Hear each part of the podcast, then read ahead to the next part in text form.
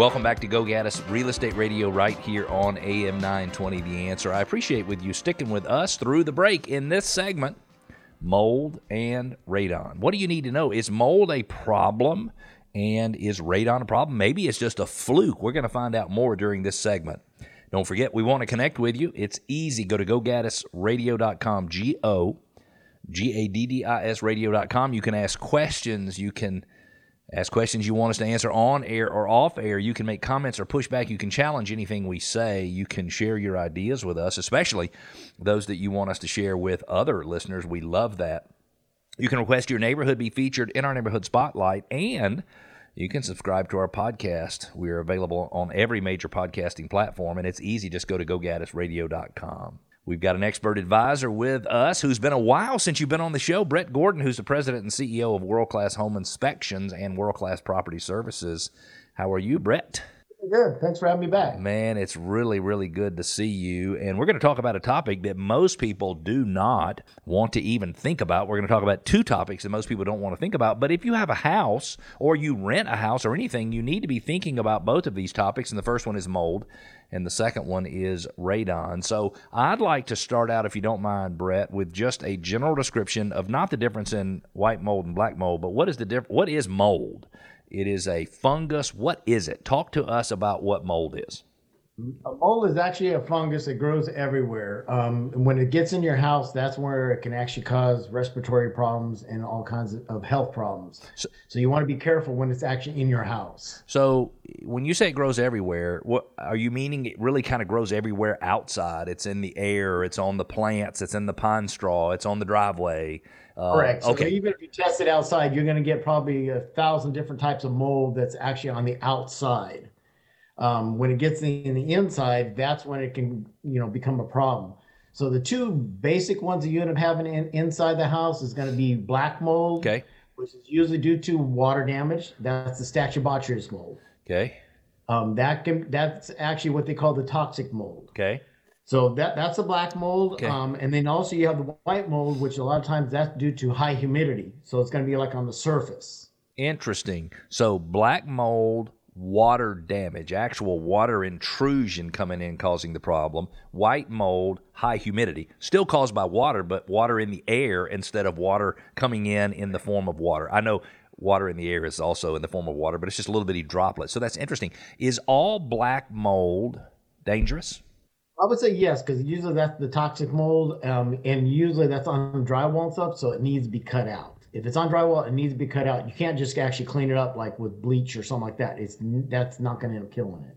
Interesting. So you're you're distinguishing that it's going to be on like drywall, and let's just say as compared to a countertop. So. Uh, and maybe that's not a not a good example, but I'm guessing that a countertop generally does not have a food source for the mold, so it's more likely to grow on the wall than it is to grow on something like a countertop or a or a, a fully stained cabinet door or something like that. Is that correct? Correct. Yeah, you're going to end up usually finding it on drywall or sometimes even like on floor joists, uh, like in a, on a in a basement or, yep. or in a crawl space.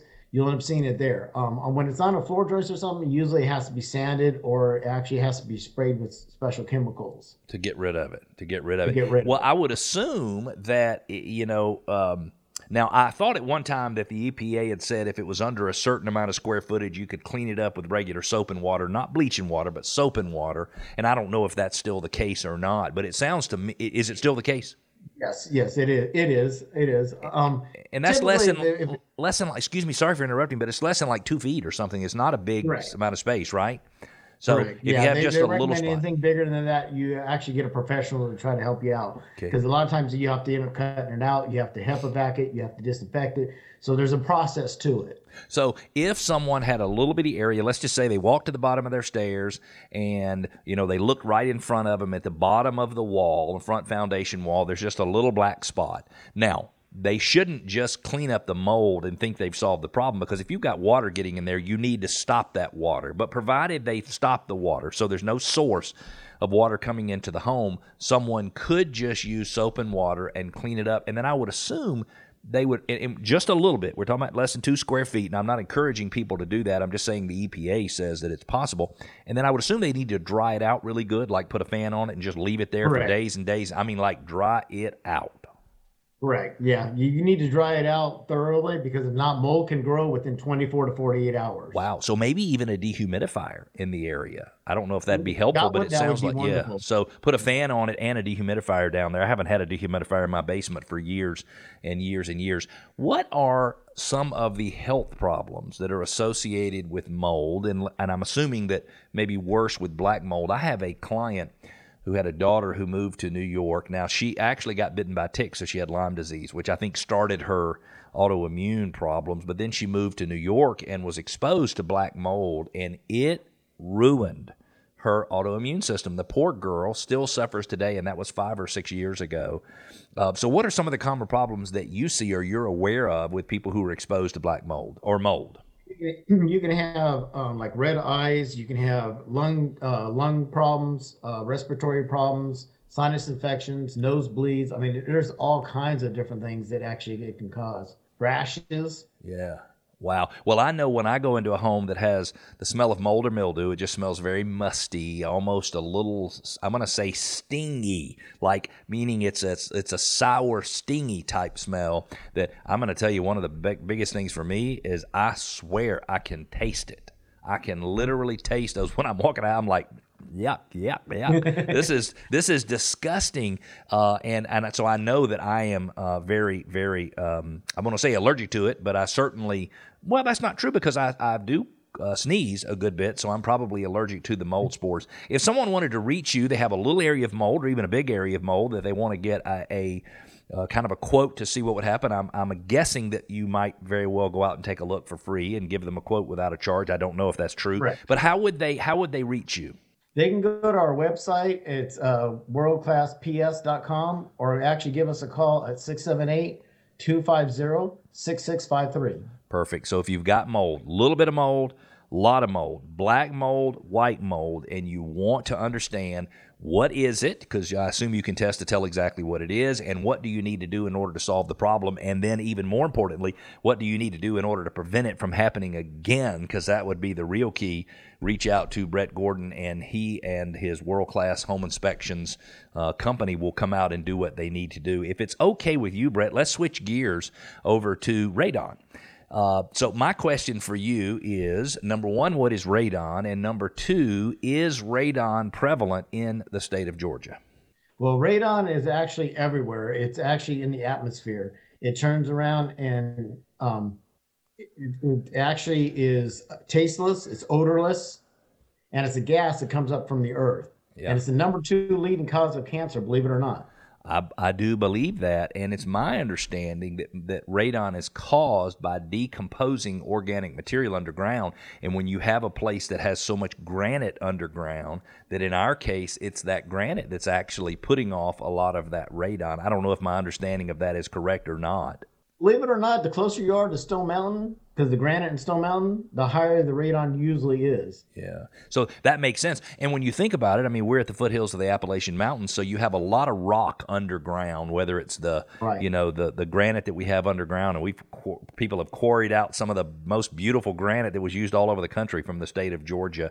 So, um, how do you how do you test a home for radon? Like how does that work? I'm thinking if I were buying a new home, and especially if I had kids, I'd have the home tested for radon. I might very well have it tested. I'm going to be buying a new home later this year, and I might want to go ahead and have it tested anyway. But how does the test work? And then uh, what do you do if you need to mitigate it? Well, what we do is we actually have a machine that we'll actually put there for 48 hours. That's a true radon test. I mean, obviously you can buy them on Amazon stuff, the self test. Yeah. But what we would do, or a home inspection company would actually put a monitor there for 48 hours. Okay. Would give you a reading. And if it's 4.0 or above, that's like smoking two packs of cigarettes a day being in the house. That's wow. how dangerous it is. So you want wow. actually below 2.0.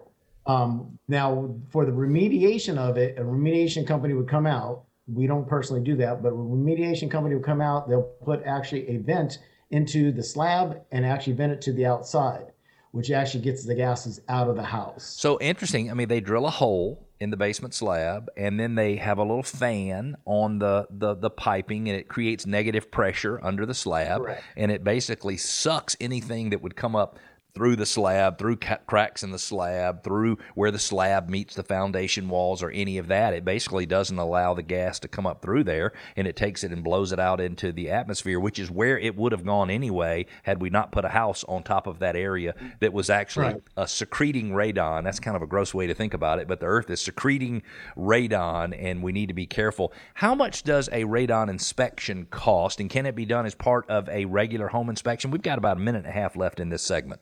Yeah, radon inspection. Um, we end up charging about one hundred fifty dollars, okay. which is forty for forty eight hour test. Okay. Uh, we do a radon screening with our home inspections, which is actually free of charge. That's just giving the average while we're there.